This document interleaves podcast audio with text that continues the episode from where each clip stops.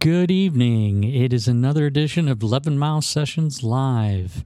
We've got a couple of videos for you coming up a little bit later on. The latest from uh, Strange Heart and Ladyship Warship. And we're going to finish off with another great one from the Mugs. But before that, I'm very pleased to present to you an interview with Jack Starr from Jack Starr's Burning Starr. He's a metal icon, um, veteran that's been around for several decades, and was originally in the band called Virgin Steele back in the early 80s. So it was a really fun thing to do, and I hope you enjoy it. And after that, we're going to do the latest from Jack Starr's Burning Starr, a video called Souls of the Innocent, the title track from an album that just came out a couple of weeks ago. So without further ado, let's check out that interview with Jack Starr. Hello, this is 11 Mile Sessions Live, and as promised, we have on the uh, video cam um, Jack Starr of Jack Starr's Burning Star. How you doing this afternoon, Jack? I'm doing good. Pleasure to be here. Ah, my pleasure as well. So you're in Florida right now. You were telling me before we started. Yeah, I'm in Central Florida, and uh, I was assuming that it was hotter, but you you just told me that Detroit's about 90 and Florida's about 90 right now. So yeah, so we're good. About 86, but it's I tell you what, it's just as humid as it is in Florida too. It can get miserable this time of year. It is absolutely.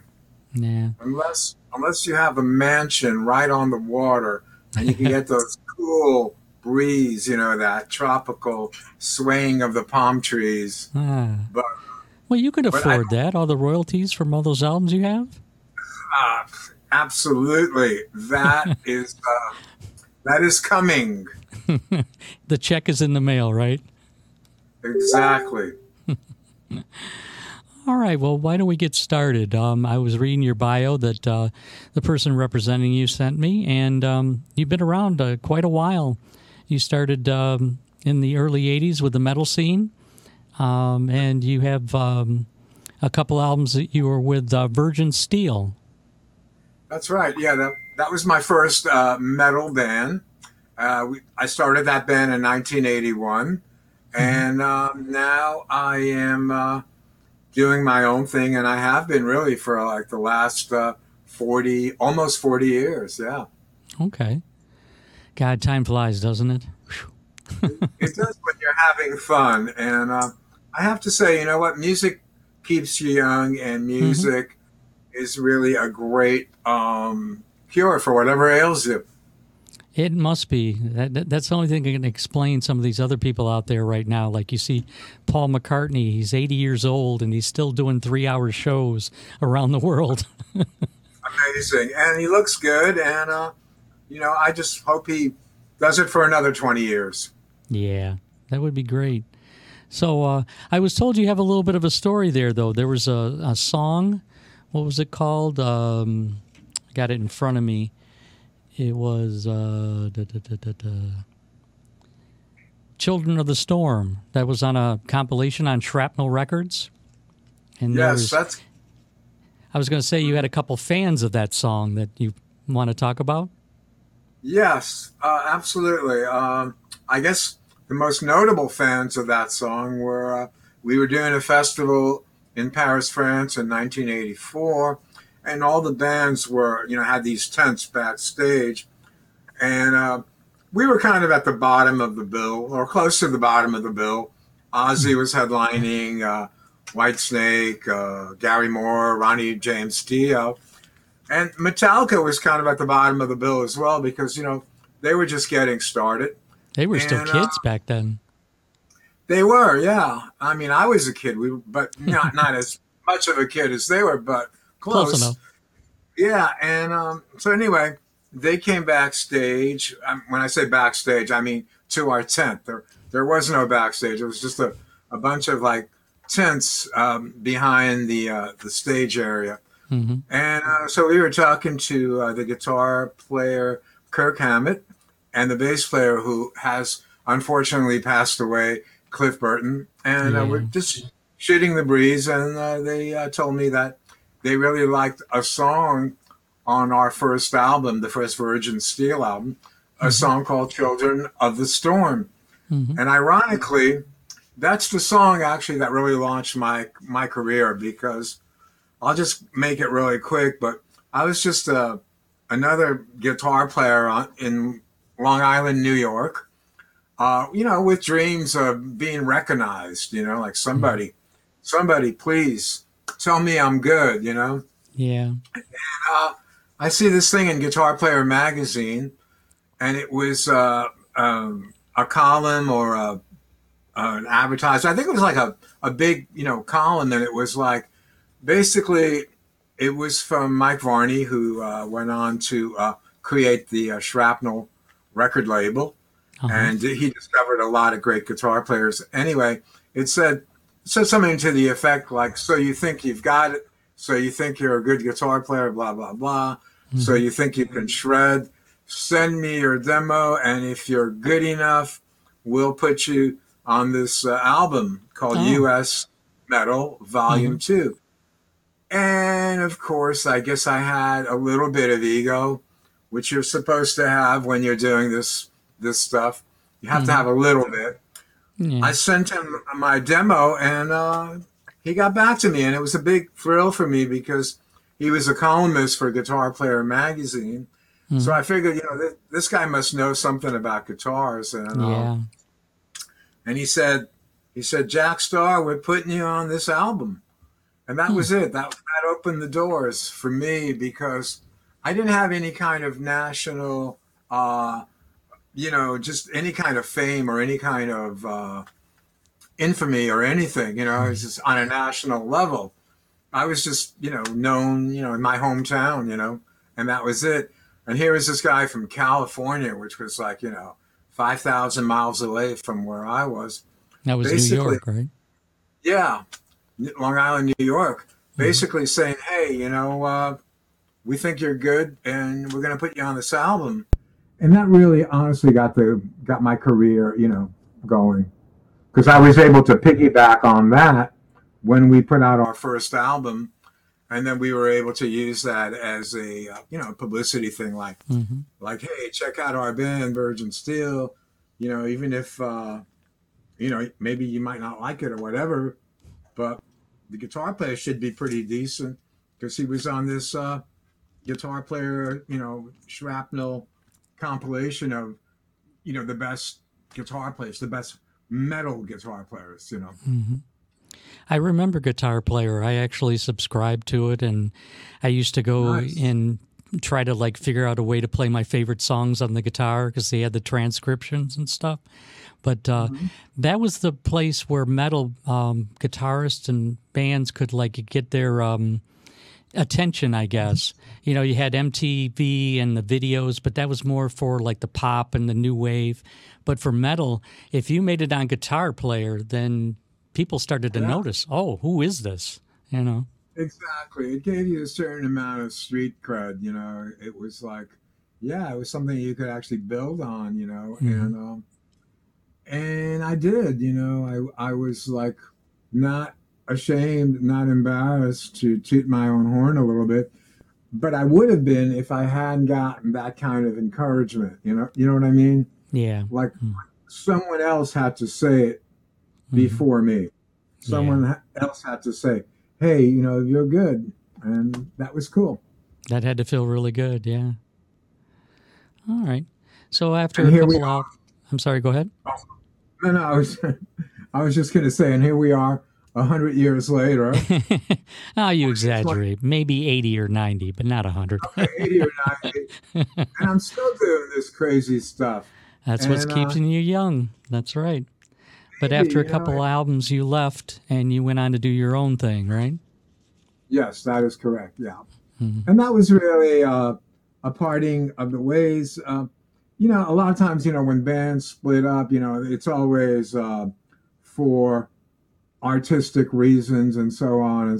but in this case, it actually really was the uh, other the other alpha male in the band. There were two of us, me and the singer, and uh, it was just like he wanted to pursue a more progressive, keyboard oriented mm. uh, sound and uh, you know maybe more influenced by bands like Rush and Yes and uh, mm-hmm. and I was more looking to do something more guitaristic, you know. Mm-hmm. Uh, and so we were kind of, you know, not really uh, on the same page, you know. Yeah. And uh, so I said, you know what, I'm gonna I'm gonna try to do my own thing. Mm-hmm. And that's what I did, and I got a record deal with uh, a big uh, label at the time called Passport, which had a lot of really people that I looked up to on that label, you know, like like Leslie West and uh, Bill Wyman of the Rolling Stones had an album mm-hmm. on that label at the same time that I that I signed in 1985. Mm-hmm. It was called Willie and the Poor Boys. So I was all happy. I, oh wow, I'm on the same label as Bill Wyman, you know. Yeah. So it's kind of like encouragement, you know, that you need when you're when you're walking down that lonely road, you know, and it can be a lonely road because, uh, it, you know, let's say if you're not Billy Joel, uh, in music you're either you're either Billy Joel or you're not. You're either making tons of money, have a lot of a big huge fan base, or you're really you're getting by, you know, and yeah. uh, so you're doing it more for the fun than the uh, right. paycheck.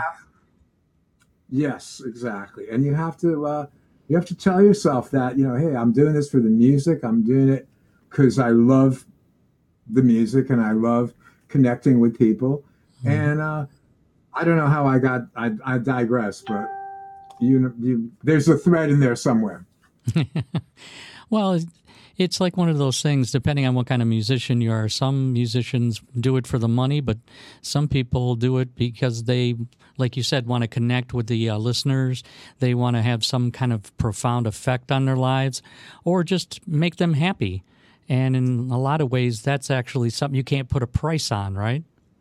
No, absolutely. And, you know, and for me, um, I mean, I've been doing this a really long time. And, you know, today, like the record business, is really suffering. Mm-hmm. Uh, so just to get a record deal in 2022 with a real label that's gonna that's gonna actually distribute it on a global level and yeah. and uh, and hire publicists and take out advertisements and do all this stuff is really miraculous. And uh, I just want to give a plug really to the label that had the balls to take a chance and sign me. And mm-hmm. they're called Glo- Global Records. Uh, yeah. They're an English uh, record label. Mm-hmm. They've got some very good acts on the label, and uh, here we are. And it's uh, and they're reissuing a lot of my uh, older music as well. So yeah. I'm really happy. I was looking at my notes, and it's like they're going to be in the next couple years releasing eight of your back catalog records. Yeah, it's tremendous. You know, and it's really important because anybody that does this, this you know, music thing full time, like I have been, it's really your life's work. So when someone acknowledges it and says, "Yeah, you know, I'm going to, I'm going to go with it. It's not going to get buried. It's going to come out again, mm-hmm. and it's going to be exposed, uh, you know, to another generation." So uh, because a lot of the people that are listening, you know, to Jack Starr and Burning Starr a lot of them weren't even really born when I put out my first album. Yeah. Uh, case in point, the singer in our band, he was 29 years old two years ago when he joined our band. and, uh, you know, we're all old enough to be his father, and uh, mm-hmm. we're not, but we're we're definitely old enough to be his father. And to me, it's great. And we met him at a festival we were doing in Germany, and he came all the way from Turin, Italy, mm-hmm. uh, to to come and see us play, and uh, and then he was on the autograph uh, merchandise line, you know, to get T-shirts and whatnot from our band. Yeah. And so later, when we when we took him on as our singer, the picture surfaced of Alex Panza, uh, me and him, and I don't know if I'm signing an autograph or what, or and it's just an amazing thing, you know, that uh, that occurred, and it showed that uh, that we're reaching, you know, a younger gen- a younger demographic as well. Yeah.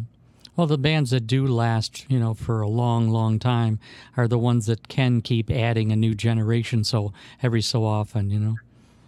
Yeah, and that's a very good point. And uh, I mean, we're not doing it in the obviously in that gigantic sense of the word that the Stones do, but in our own smaller way, that's exactly what we do. we mm-hmm. We've been adding um, newer, uh, younger people, and we see them in our audience.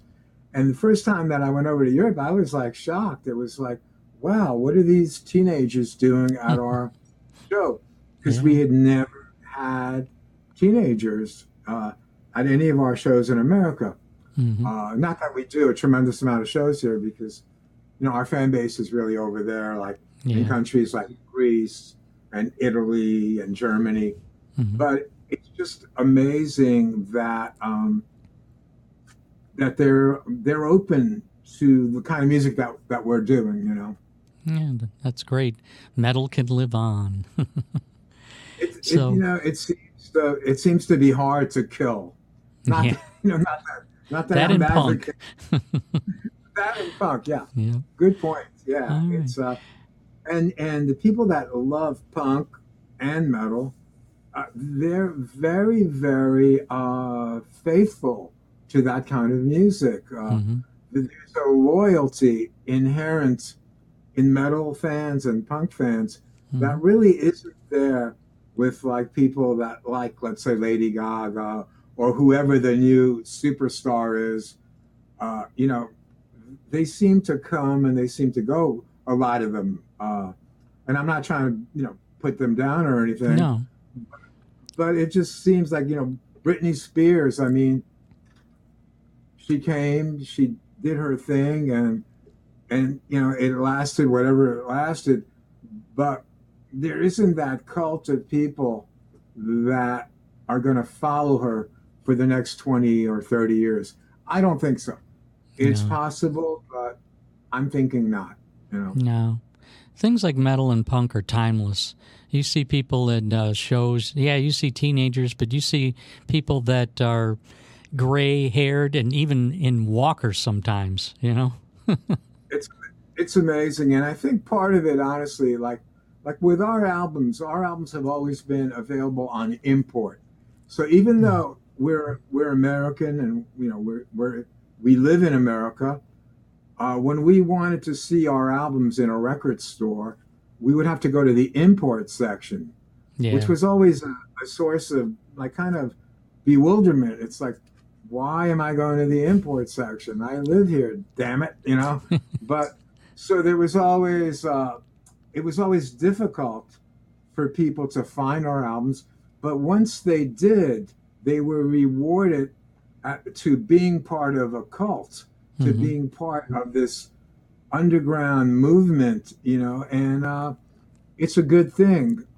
It's not like you walk into a record store and there's going to be a five foot cutout of Jack Starr playing guitar. It's not going to happen. Yeah. There will be a cutout of Lady Gaga or whoever, or whoever is big. Kanye that. West, yeah.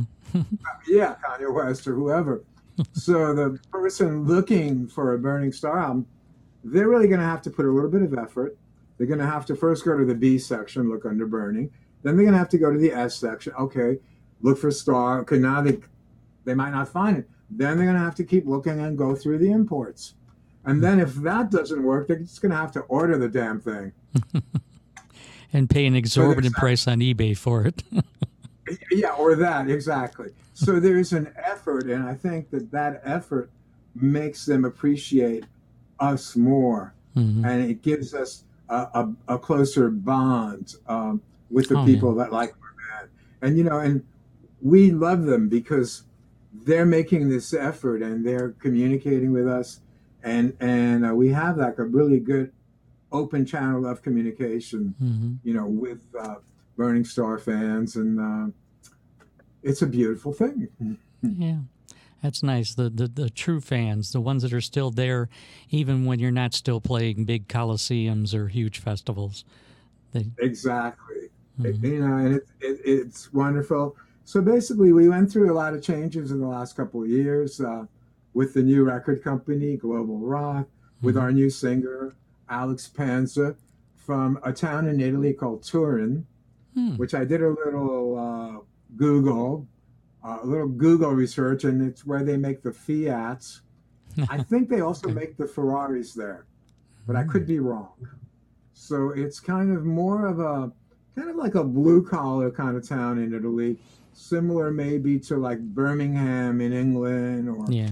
or Bologna in Italy, you know, uh, another blue collar kind of town. Mm-hmm. And uh, and Alex is just a great a great guy. You know, I was I was tempted to say a great kid, but okay, but he's a great guy. Yeah. And I mean, I have a son that's older. Right. So, uh, but, so he might get offended but, if you called him a kid, huh? yeah, because my son gets offended when I do that. So yeah, he, they don't understand. Wait till you get to be our age. Yeah, you're just a kid. Like, you're just a kid, and we say it lovingly. Yes. and, so uh, uh, you know, go ahead. I was just going to ask. Uh, besides the uh, the singer, who else do you have with you now currently for the new album? Yeah, I want to talk about that a little bit. Our bass player, Ned Meloni, uh, the bass player in Burning Starr, has been with me now forever. He's an incredible bass player, and he co produced the album mm-hmm. alongside of a good friend of his named Kevin Burns. And they did a fabulous job. I mean, the album sounds like as good as any album by, you know, the major leaguers, the guys mm-hmm. that are selling a million albums. It really is of that quality. Mm-hmm. Uh, it's it's uh, it's a great listening experience if you listen to it on uh, headphones or ear you know ear ear monitors of any kind. Uh, the drummer was also in a very iconic uh, band from the 80s, a band called Manowar. Mm-hmm which not everybody's heard of, but they had their uh, a pretty big cult following, and uh, the uh, so so everybody's been around the block is really I guess what I'm trying to say. You know, uh, we sound the way we do not because uh, we had to learn it secondhand or third hand. We sound the way we do because we were there mm-hmm. when that was, uh, you know, hitting its stride and and of being what you heard a lot on on the airwaves and on MTV, which I don't even think really exists very much anymore. I mean, no, it, it does, but but they don't really play a whole lot of music. It's a misnomer. There's really no music on there. no, it's I all mean, reality TV shows and things for yeah, kids, and, teenagers. Um, and I have my theory about why that happened, but it would probably take a really uh, too long a show. but it had to do with uh, Tupac and the manager of Tupac. Uh, I forgot his name. Mm-hmm. B- uh, Biggie, Biggie. Biggie Smalls. Biggie Smalls, and uh, anyway, it's a long story, but MTV basically pulled out of rock, mm-hmm. you know, and and they did it really in uh, in one big swoop. Uh, I mean, it was there, and then then it wasn't there. Yeah, it was. It wasn't even like they phased it out. It was just. It was. Uh, it was. It was really bad. I think. Uh, I personally think they made a mistake, and I think they're making a mistake now. And I think they should start playing rock again because there's a huge market for it, and Mm-hmm. Everything in life, in my opinion, comes around in cycles. Yeah. You know, things things happen, then things happen again, and then mm-hmm. people go back to the original. You know, and yeah. Um, well, I actually I mean, keep. I actually keep reading, you know, when they say that uh, the top digital downloads currently, most of the time it actually is the older music. So even the largest pop stars, the the most popular ones, are still competing like with the Beatles as far as downloads. Isn't that is that incredible or what? Yeah. I mean, and, and and there's a reason for it, in my opinion, because the music was had a high quality. It mm-hmm. was really, uh, it wasn't uh, music that was put together for the purpose of just having a hit Mm-hmm. It was music. They were trying to explore the boundaries of yeah. what you could do in a three minute or four minute um, rock song. And the Beatles did that. The Stones did that. Mm-hmm. Led Cream Zeppelin. did that. Mm-hmm. Led Zeppelin, absolutely. Lynyrd Skynyrd. Uh, and then their music has really become uh, timeless. Mm-hmm. You know, and uh, I don't know how much of the stuff that's being shoved down the throats of uh, of 18 year olds is really going to be around in five, ten years. Let alone I, 50. I, let, well, yeah, definitely. Hopefully, we'll all. Hopefully, the world will all be around in 50 years. Uh, we're doing our darndest to make sure that doesn't happen. I tell you. yeah, but yeah, they always say uh, that, right? Yeah, they do, and uh, you know, we were always, you know, I know uh, in 1961, you know, uh, everybody thought the world was going to end. There was the mm-hmm. Cuban Missile Crisis, and uh, somehow we pulled through. So mm-hmm. hopefully, we're going to pull through all the other stuff that is on the horizon and making people feel mm-hmm. a little nervous. You know. Yeah. Uh, as always, we find a way to adapt, and we just keep going. we keep do. going, and that's what you know. That's what we've done musically as well in our band. I mean, you know, people you know have asked me, well, do you, you know, do you still feel you have something to say, and et cetera, et cetera, and really, we we've gotten better. You know, I mean, I've been playing guitar now close to 50 years. So I like to think that I've gotten better mm-hmm. at it. Uh, our drummer's been playing forever uh, I don't know, at least 30 or 40 years. Our bass player's been playing at least 40 years. Mm-hmm. Uh, so it's like, yeah, we, we, still have something to say. We still want to say it. And, uh, you know, we're, we're blessed and fortunate that there are people uh, in record companies, uh, managers, publishing companies, etc., that are basically saying, you guys have have something here. Yeah. Continue with it, and mm-hmm. uh, and that's what we do. Um, the songs, I mean, the album "Souls of the Innocent," um, the title track was actually about uh, something that happened in Las Vegas. You know, there was uh, there was a mass shooting, mm-hmm. and uh, and and we didn't want to make a political statement about, you know, guns or should they be outlawed and all that because actually, I don't think the problem was with guns. I think the problem was actually with people uh, that are mentally unhinged hmm. and that fall through the cracks in our system. Yeah. And uh, you know, but so we made this. Uh, album called Souls of the Innocent, and it's really about these innocent people who were going to see a concert, uh, a country concert. I think I think this was about four or five years ago, and about I don't know 75, 80 of them were killed senselessly.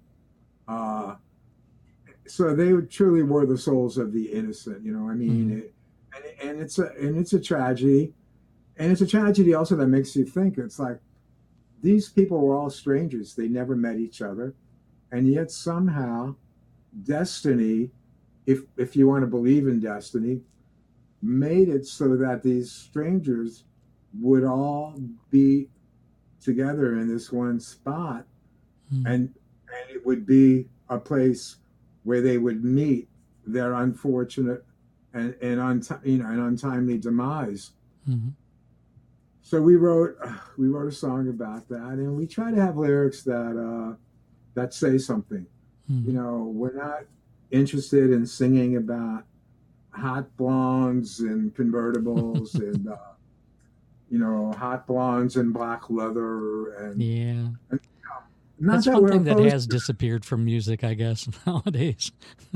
well, yeah, now it's now it's really disappeared but we're not we're not opposed to that. But we're just saying that mm-hmm. we want to have uh, so, uh, we want to be able to have uh, meaningful lyrics, just like we want to have meaningful music, mm-hmm. music that has uh, various um, time ch- time signature changes, uh, slow parts, uh, fast parts within mm-hmm. the same song. Yeah. And my co my co-conspirator in this, uh, Ned Meloni, uh, our bass player, he's come up with some really really interesting uh, musical ideas that mm-hmm. that we've worked on together and separately, and uh, so we're creating our own little mini operas, uh, our own little stairways to heaven. You know, yeah. Bohemian Rhapsody. What makes those songs so great, in my opinion, is you know those songs have all they take you on a musical journey. When you listen to Stairway to Heaven, the way it starts off so so uh, very mellow and slow and tasteful, and there's the sound of a flute, and then to, and then by the time the uh, end of the song comes about, it's it's full blown heavy metal. You know that that last part. You know, as we wind on down the road. Mm-hmm. Same thing with um, Bohemian Rhapsody. It starts off with a beautiful uh, piano thing, and then towards the end you know, the guitar's going down, down, down, down, down, down, down, down, down, down, mm-hmm. We do that on our album. Mm-hmm. So if your listeners that are listening now have an affinity with, with those two songs that I mentioned, mm-hmm. I think that they will not be disappointed when they pick up a copy of Souls of the Innocent because we have uh, similar things that are going on. Mm-hmm. And we like to think that at least three or four of the songs on the album have that kind of vibe that take the listener on this kind of journey. Yeah. And uh, we're very proud of that, actually, that we're able to do that. And uh, so far, the reaction has been incredible to the album. So it just came out two weeks ago, I think on the 15th, I was told. It's available yes. on Global Rock Records. Um, Global Rock Records. And you won't have to look for an import section for this, right? no. As, no, as a matter of fact, uh, you really can get it on all the digital platforms that are available. And you can also go to our various uh, Facebook pages. Like there's one called Burning Starr Metal Legends. There's another one called Burning Starr Official. There's another one called just simply Jack Starr, which is my real name, S T A R R. And you can also go on the Global Rock uh, uh, .com. Yeah, their website. Yeah, absolutely. So we're really uh, we're really easy to find. We're not in the uh, witness protection program. Our albums not yet, anyway. not yet, right? Yeah. If we made a some bad albums. Who knows? Maybe. Mm-hmm. But uh, but so far we uh, we're really fortunate, and uh, the album is doing phenomenal. It's actually, and here's the kicker: it's actually our best selling album so far. It's just it's just gone off to an incredible uh, start. That's awesome. You know, Congrats. Mm. Thank you. Appreciate that. So that's great. We can um, go to the usual places and find this record. Uh, you're looking to tour. Um, any U.S. dates in the in the plans? Right now, there are no uh, announced U.S. dates, but uh, we are discussing with some promoters uh, mm-hmm. to uh, play some shows in places like uh, Barcelona, Spain, mm-hmm. in places like Oslo, Norway uh, and a couple of places in Greece, like Thessaloniki and Athens, Greece. Uh, so uh, we're really, uh, you know, we're really happy that things have lightened up mm-hmm. with the uh, pandemic.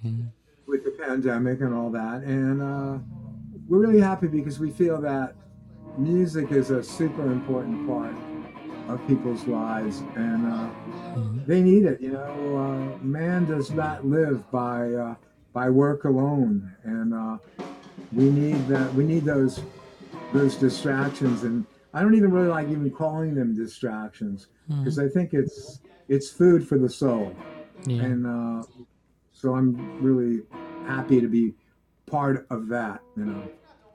Yeah, I know it's helped my soul many times over my lifetime. Sometimes, if I didn't have anything else going for me, at least I could go in my room and listen to some really good music, and I could get by. I could get through things, you know. Yeah, and you know, I've gotten those kind of emails and letters. Uh, I mean, even like 30, 40 years ago, before computers, I would get fan mail with my first band, uh, Virgin Steele, and uh, I mean, I remember one letter. Uh, I think this was around '82 or '83. A girl from uh, South Africa, from Johannesburg, wrote us a fan letter, and she said, "She goes, I hate living where I live. I don't like all this violence. I don't like the fact that that." Uh, my race, she was a white girl, my race and uh, and black people don't get along. It's not right. And the only thing that keeps me sane is the fact that I can go to my room, put on your album, and escape because I don't like what's going on. So, mm. you know, it makes you feel proud that you're a part of something that is an alternative, you know, and uh, we're still doing it. They're not writing snail mail anymore, but yeah, uh, our band gets a lot of uh, a lot of emails, and uh, we're really proud of that. That we've helped people, as you mm-hmm. as you just said, in in dark times in their lives, mm-hmm. and uh, and you know, and we're we're available. We're available. We we try to write back uh, to almost. I mean, really as much as we can it got a little crazy the last three weeks because we had so much interest. In, there is actually so much interest in this album that it's hard right now to to keep up with all the mail and so forth. But um, if it lightens up, we'll be back to one on one and writing back, you know, and uh, so on and so forth with our our uh, cult, you know, fan base that's out there. That hopefully is starting to grow a little bit more than a cult fan base. Mm-hmm. All right. Well, I think we're about out of time. Um, I thank you so much for joining us this afternoon, Jack. I really appreciate it. Well, I appreciate it. I just want to say cheers to the mm-hmm. good people of Detroit. Mm-hmm. Uh, never been there, but you guys have a long history of rock and roll oh, yeah. and a long history of uh, of Motown. And uh, mm-hmm but there were a lot of lesser known Detroit rock bands that I grew up listening to, like the MC5, mm-hmm. like the Frost, like uh, there was a a, a band. Uh, well, Ted Nugent, the Amboy Dukes. Yeah. Mm-hmm. So there's a long history of uh, cool rock, and then of course Motown. You know, and techno if you're into electronic music. Yeah. Yeah. Absolutely. So cheers to Detroit. All right. Thank you so much. We're going to sign off now. And after we get done with this, um, I'm going to play the video for the latest uh, Souls of the Innocent, the title track from the album. Thank you for having us on. We appreciate it. All right. You take care. Thanks again. Bye bye.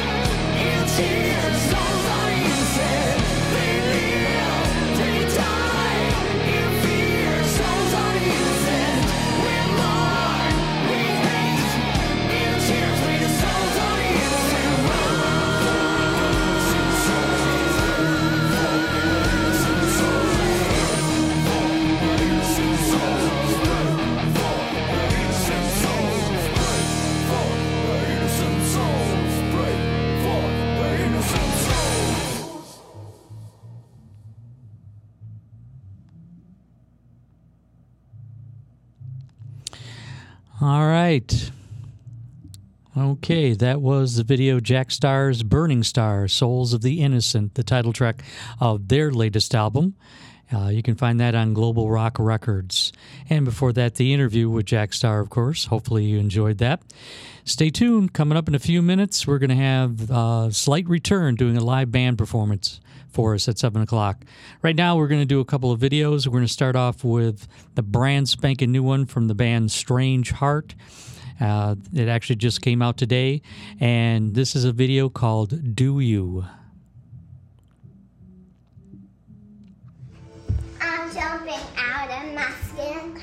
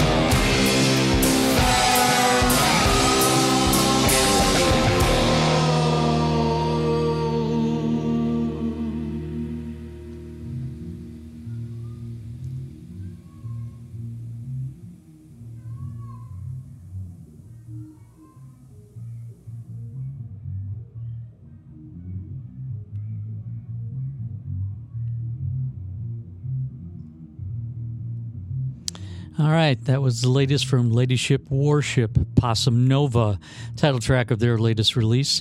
A band that's going to be playing the Corktown Sounds Festival this coming Wednesday at um, 6 to 8 p.m. It's part of uh, 12 bands that are going to be performing there, and every week on Wednesday. Um, go down there, it's free, just find some parking, and you can check out some great music. Uh, one more band that's going to be playing this coming Wednesday is The Mugs, and I'm going to finish off with a video from them called Doc Mode. And then coming up uh, at 7 o'clock, Slight Return, live performance. So without further ado, the Mugs with Doc Mode.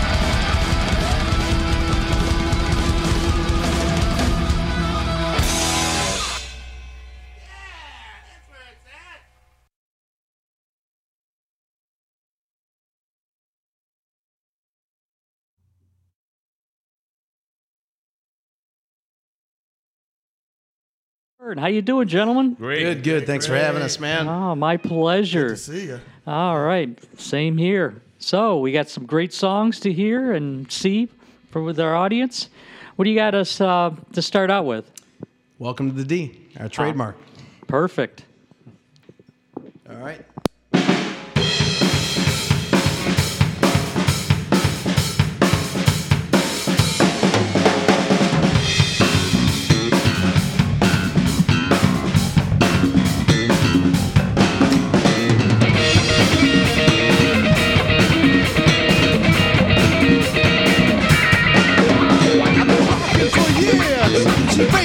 Go. See the upside, downside, and all the even flow. When it comes to the challenge, we'll rise like the bee. The best the best can offer. Welcome to the D.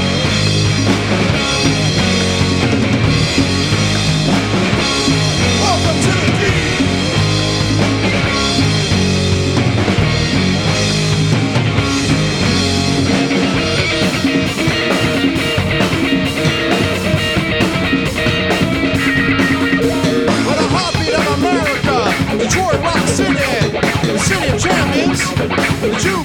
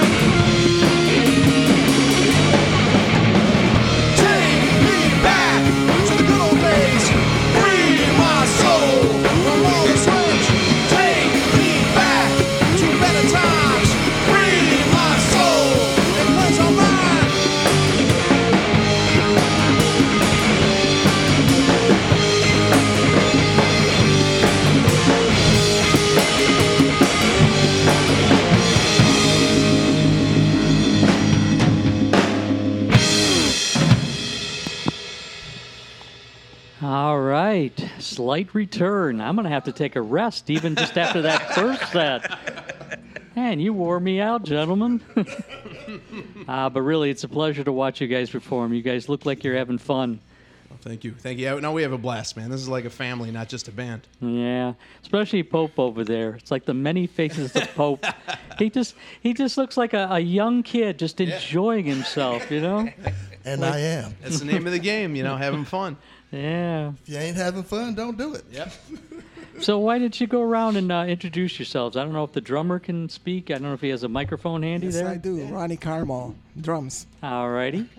Tony Mitchell, percussion, vocals. William Pope, bass and vocals. Mark Cass on guitar. All Lead- right. He's also the lead singer. I had noticed. oh, you guys have been around uh, together a long time, haven't you? Yeah, I've had the band together since like 95, 96. Now, is that longer than you've been married, possibly, or, Uh, or close? No. I've No? actually been married longer, yeah. Coming Oh, up on 28 years, yeah, yeah. yeah. I was gonna, but close to 25. Yeah, yeah. Because 95, that's 27 years ago. Yeah, I got married in 94, so. Yeah.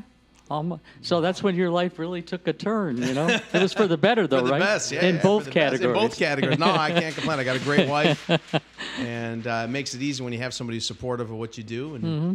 you know, and just uh, enjoying it, enjoying the ride, having fun, doing what we do. That's amazing. And you got your soldiers behind you to support you as well. Oh yeah, yeah. And we're 12 albums Yeah. deep now. I mean, this 12? is yeah. We got like, I got 131 songs recorded professionally, Nice. and we've had about. Uh, 15 to 16 songs on the first round Grammy Awards ballot. We haven't got a nomination yet, but we're getting there. We're back on again this year. We got uh, two songs on that we did with uh, Latin American artist Gustavo Alarco. Two songs will be on the Latin Grammy ballot from the album we did. Uh huh. and then we've got on the uh, regular Grammy ballot will be in uh, Best Rock Album, uh, Best Rock Song, and Best Rock Performance with all with the album we did with Gustavo. We have another release coming up in first quarter or last quarter of 2022, first quarter of 23, with a big surprise of William Pope doing some vocals for us. Oh, I can't wait. He knocks it out the I park. can't wait. Yeah, Uh oh. I had, to, I had to pull him out of his shell because he's so shy. Oh yeah, I could. Yeah, he's shy. All right. But yeah, we've been we've been keeping very busy. We just did an event with uh, with uh, Billy Cox from Jimi Hendrix's band. Nicest guy you ever wanted. You know, whole family, great people. And we did it for the Salute Our Warriors event that I'm on the board of. Uh, with a whole team put together, we were able to raise hundred thousand dollars for the uh, the veterans in the state of Michigan, the families that are in need. Ninety-seven percent of every dollar going directly to them. That's wonderful. Thank you. Mm. Thank you. And then we're work we're doing one for the for the first responders on September 9th. And we just did a private show at the M1 concourse and working on some more stuff. Okay, now where is, are these uh, shows at? The one on September 9th? September 9th is going to be in Rochester Hills at the Danny Casab State. Okay. And uh, it's great, just the best setup for, you know, a beautiful event like that. Like for the military event, we had two helicopters land in the yard and Oh wow. Oh yeah, really nice. Like veterans, Green Berets, and a military change over the flag. It was just a really good event. Now, is that like uh, invite only, or is the public welcome to that? Uh, yeah, public is welcome. It's a ticketed event, and uh, but yeah, public is welcome. It's just again just to raise the money and help people out. So That's a, that's a really good cause. You guys are great for doing that. thank you, thank you. And then we work with the D-Man Foundation, always also uh, Danny's Miracle Angel Network. Oh, okay. which is uh, incredible organization. Another one I sit on the board of that people that have disabilities that may quadriplegic from accidents, that type of thing. We have a special uh, studio set up where they can make music, Mm-hmm. uh, even with just by blinking with, or sipping like a puff technique, or they make their own songs. Uh, they produce their own albums. We have releases. We have a big Halloween bash for them. Uh, and then we're also going to be hanging with them at the Dream Cruise. Uh, we have a uh, off a Long Lake in Woodward, behind the Daughter Man building. We have uh, volunteers bringing their convertible cars, and they, they hoist them out of the wheelchair into the convertible. And they fly up and down Woodward, and everybody has a great time. Nice. wow. I would love to see pictures of that. They got to be happy as clams. Come to the event. Come to the Ah, event. Okay. I'll have to Come as mark my it. guest. You'll be my guest. Oh, thank you. September 9th, that's a Saturday? I No, think? that's going to be August 19th. That event Or August for the D-Man. August 19th. It's Oh. a Friday. So From, that's the Dream Cruise, Friday right? from one to four. Dream Cruise weekend. Dream Cruise weekend. One to four. Yeah. Okay. Yeah. Well, we'll hook up after the show. We'll Yeah. figure it out. Okay, great. All right, let's uh, hear some more music. All right.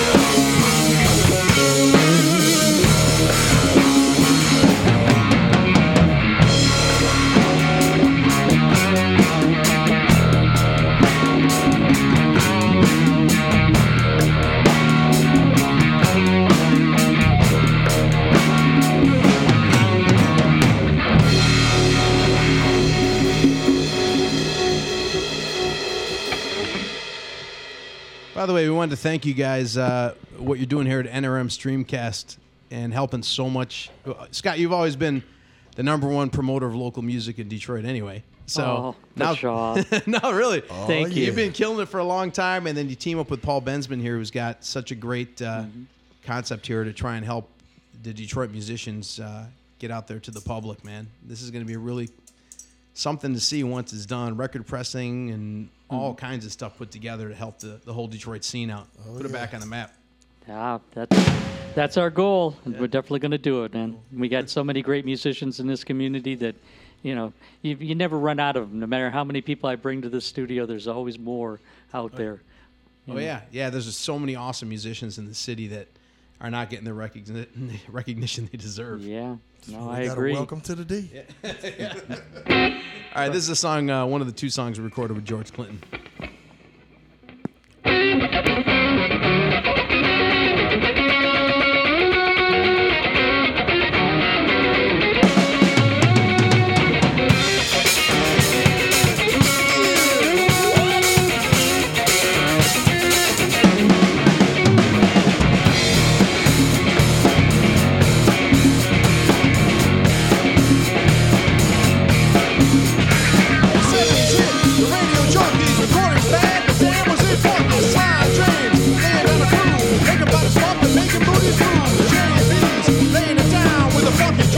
Drummers that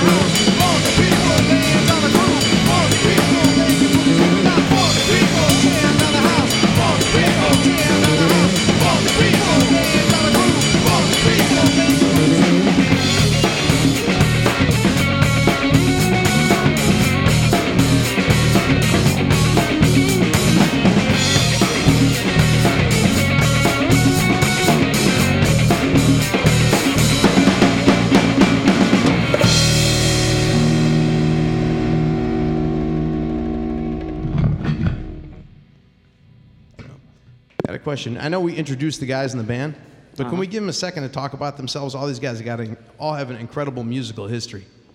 Go for it. Go for it. Yeah. Go for it. Everybody points the fingers at the drummer. Well, I started uh, playing with um, my background's really heavy metal bands, but I always liked uh, liked uh, you know the funk music and uh, you know straight rock music too. And I got lucky to get together with Mark, um, and the rest is history. Yeah, through a mutual friend, uh, told had told me he's like, "Hey man, I know this guy from Iraq that likes Led Zeppelin." I'm like, "What?"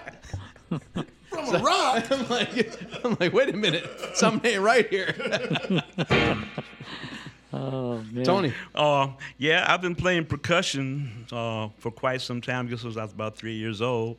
And uh, I graduated from that to uh, traps and started playing in different top 40 bands. And matter of fact, um, I was doing uh, uh, interior restorations with a friend of mine. I was up on a ladder on a roof, and I got this remember phone that. call from uh, Ronnie asking me to join the band and stuff. I said, "Yeah, that sounds like a good idea to me." Wait a minute, he didn't tell you the whole story. So when Ronnie joined the band, he was like, he's like, hey man, uh, we can do all these originals, but I got, we also, I want to play some covers and have some fun playing parties and stuff. So I also I, like disco music, believe it or yeah, not. he likes disco. So, so I falsely agreed to it and said, yeah, yeah, no problem, no problem. So He didn't know what you were getting into. no, so the funny part was he goes, uh, he pulls out a, a clipping from the newspaper, a wanted. You know, he's like, I saved this from two years ago. This guy sent a thing he wanted to be in this wedding band. It was Tony. two years he's walking around with this, this paper cut out, cut out the, the newspaper for a percussionist. Well, he knew it would come in handy eventually. Hey, So- he had foresight, man. It worked out. Yep, and um, William Pope. And, uh, And he wears I've been orange. Playing, yeah, I like orange a little bit, just a little. Yeah, I've been playing, shoot, boy, since uh, like '72, as a little kid. Played, started out playing rock, and then switched from rock to fusion to funk to R&B, then gospel and techno, and I just love playing, man.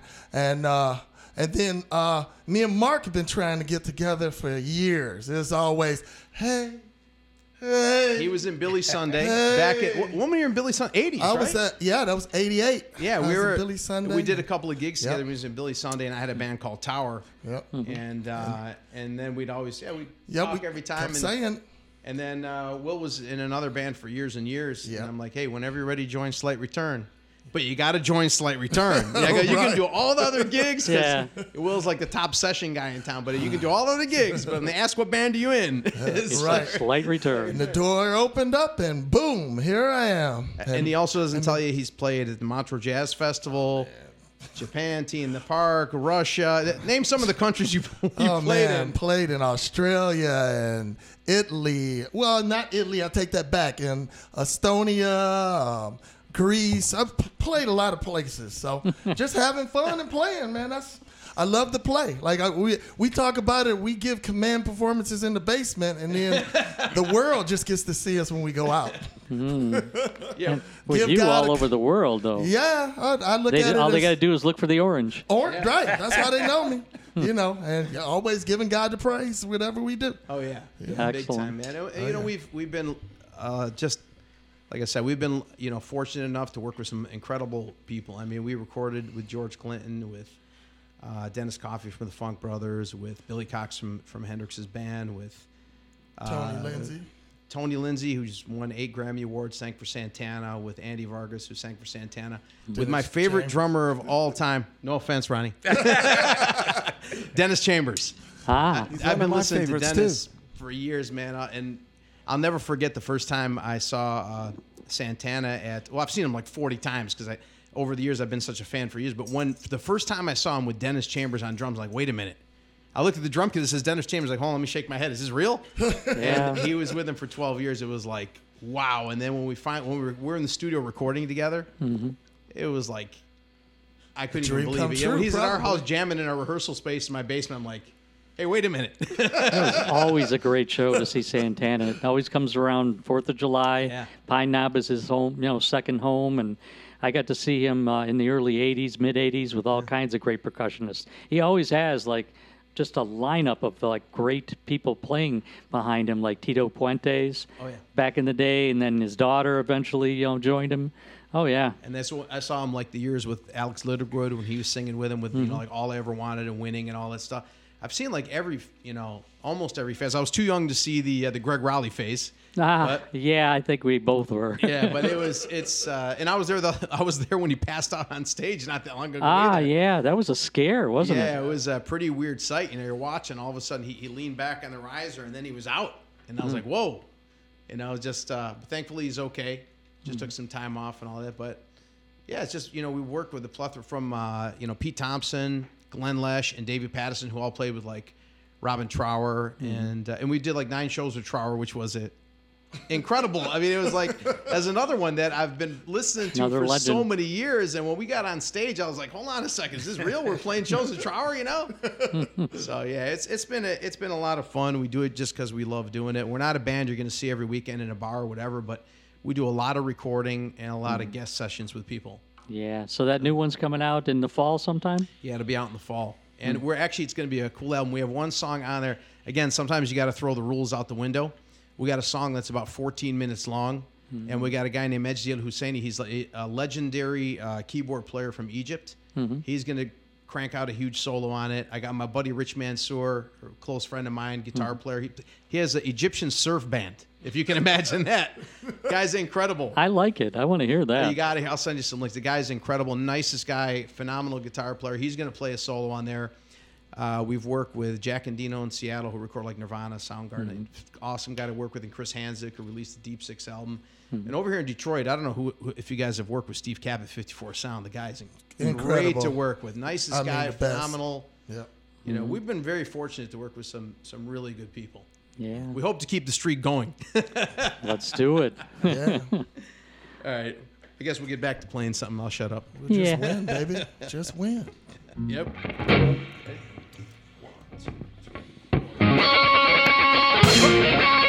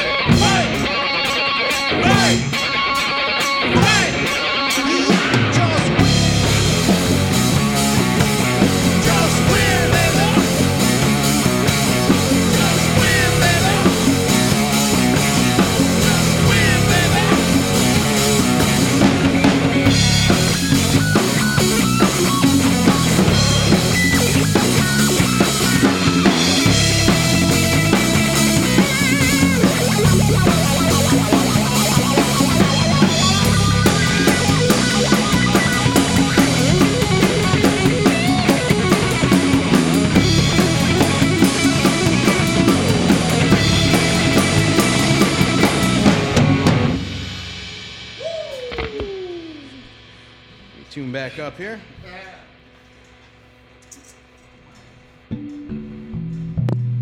Ah, the fun has begun.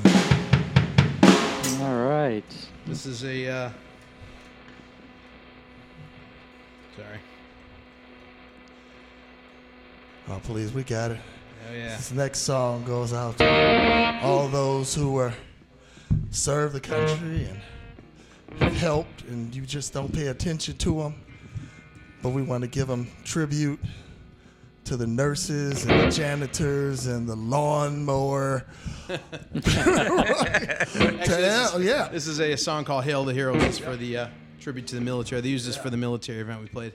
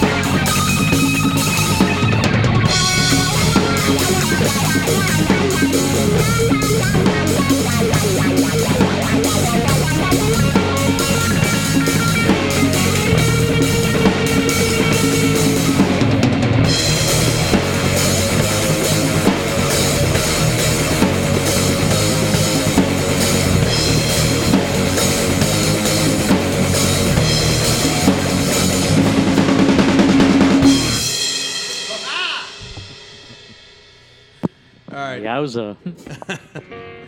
Here's another one we did with George Clinton.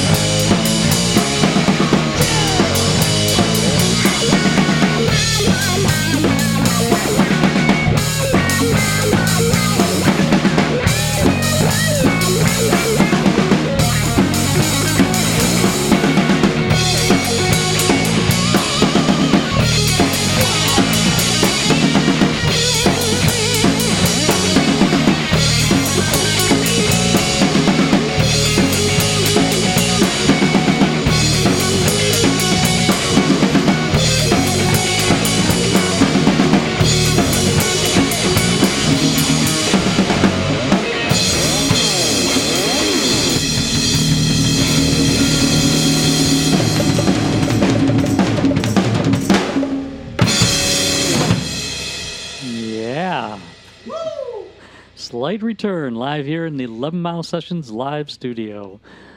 All Paul, right. come on in here, man. Yeah, let's bring Come Paul on, in. come on. Come on. Come on. Paul, come on in.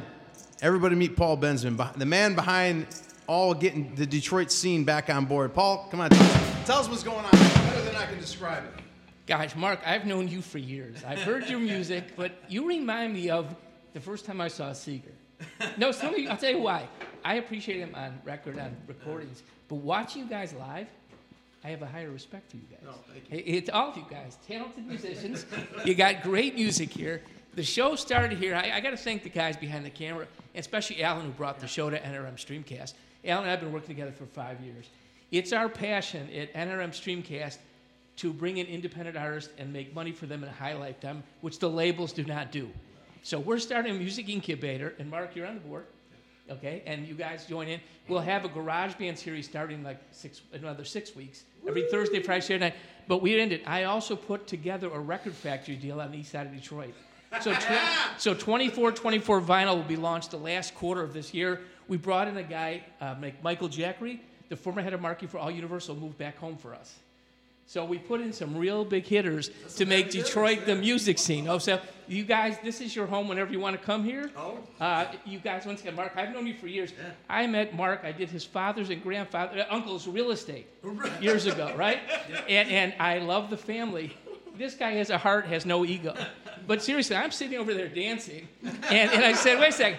The first time I saw Seger live, I appreciate him. Now, Bob's son makes movies with my son, right? So I've been in the studios with Bob and stuff. And remember, I met Bob the first time. He says, "Hi, I'm Bob." I said, "Bob who?"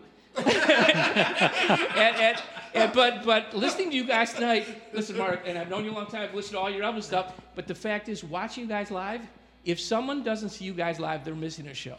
And, and we got to promote some of your shows all over. But Thank you, I want to thank thank you, you, thank for spending you. time in our studios. Once again, thank Alan and the gang, Cisco and the board, and everyone here because this is what we're about. Our music platform is going all over the country. We're opening studios and affiliates all over the country. That's a good deal. And so this is what it is. Tell them what you want to do with the, the independent stations, where you want to get local music in between with the national. We're going to be recording every genre of music. So I don't know if you remember Detroit G named, named Greg St. James. Yeah. Greg has joined us. Really? So we have a thing called Cobra Radio being launched. But what happens is we're giving a video platform to radio stations, independent stations around the country. So they'll say now you can hear and see us on Streamcast Traverse City, Streamcast Milwaukee. So we're going to have hundreds of cities with Streamcast. Now imagine them having local artists. Once a month, our board, including Mark, will vote who goes on the national platform. So let's see, we get Bobby. My return's definitely not. but just imagine we get Bobby Sue from Traverse City. And we have 500 cities promoting Bobby Sue's live concert 8 o'clock on a Saturday night for five bucks. Now, and, and each station that discovers gets a buck. Bobby Sits gets three. Say it's a, a loser and 100,000 people in. How about an independent artist makes 300 grand for one night? And merchandise. So we're putting a system that feeds the independent artists. And it all starts here. Alan, you guys, thanks again. I mean, this show was amazing. And when they brought her over here, Alan says, I want to bring my show over. I said, okay. well, he told me, he's like, we got Scott Bolt right here. I'm like, huh? Scott, Scott, Scott. Scott, even mentioned your- Scott, you're amazing. Scott, you're a, Right. you should be recognized as the independent artist like Godfather in Detroit. There you go. Okay. Wow. And, and, and so, you know, He's- I want all the other bands listening tonight. anybody off. Right. But but what happens is, and, and like I said, my passion's here because here's the deal: almost 50% of the artists here are independents. You don't need the labels. And so with our incubator, let me do this and I'll get oh, out of here because Oh, I'm no, not the center no, of attention. no. We're going to have five income streams for young artists. Good old fan clubs, five dollars a month See, to support. that's- Merchandise direct to consumers, vinyl direct to consumers, five cents a stream to the artist, and pay-per-view concerts on their page. See, Okay, so we will become the largest incubator music. Let me get out of here. I want to thank you guys. You gonna play one more deal. song at least? more. All We'll do right, one Mark. more. Thanks for calling. Guys, bless you for being here. Thank you. Thanks for having us. Blake. Yeah. All right. Before you start that song, I want to thank you, gentlemen. I really appreciate it. Oh, thank you. I had fun as always. We got to make Likewise. sure it's not as long till the next time as it was uh, before. No, we're just We're give not. us a call. We're We're not having COVID again. Now, That's over with. fingers crossed. All right, what are you going to finish We're off gonna with? finish then? with Corporate Pig.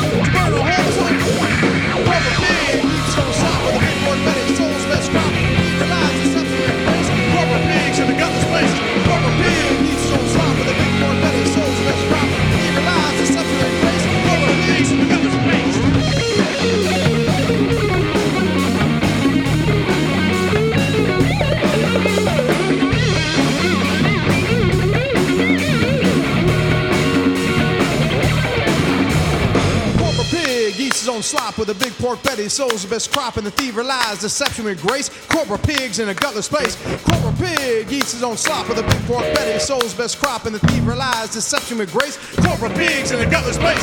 Corporate pig eats his own slop with a big pork belly, sows best crop, thief relies deception with grace. Corporate pigs in a gutless place. Corporate pig eats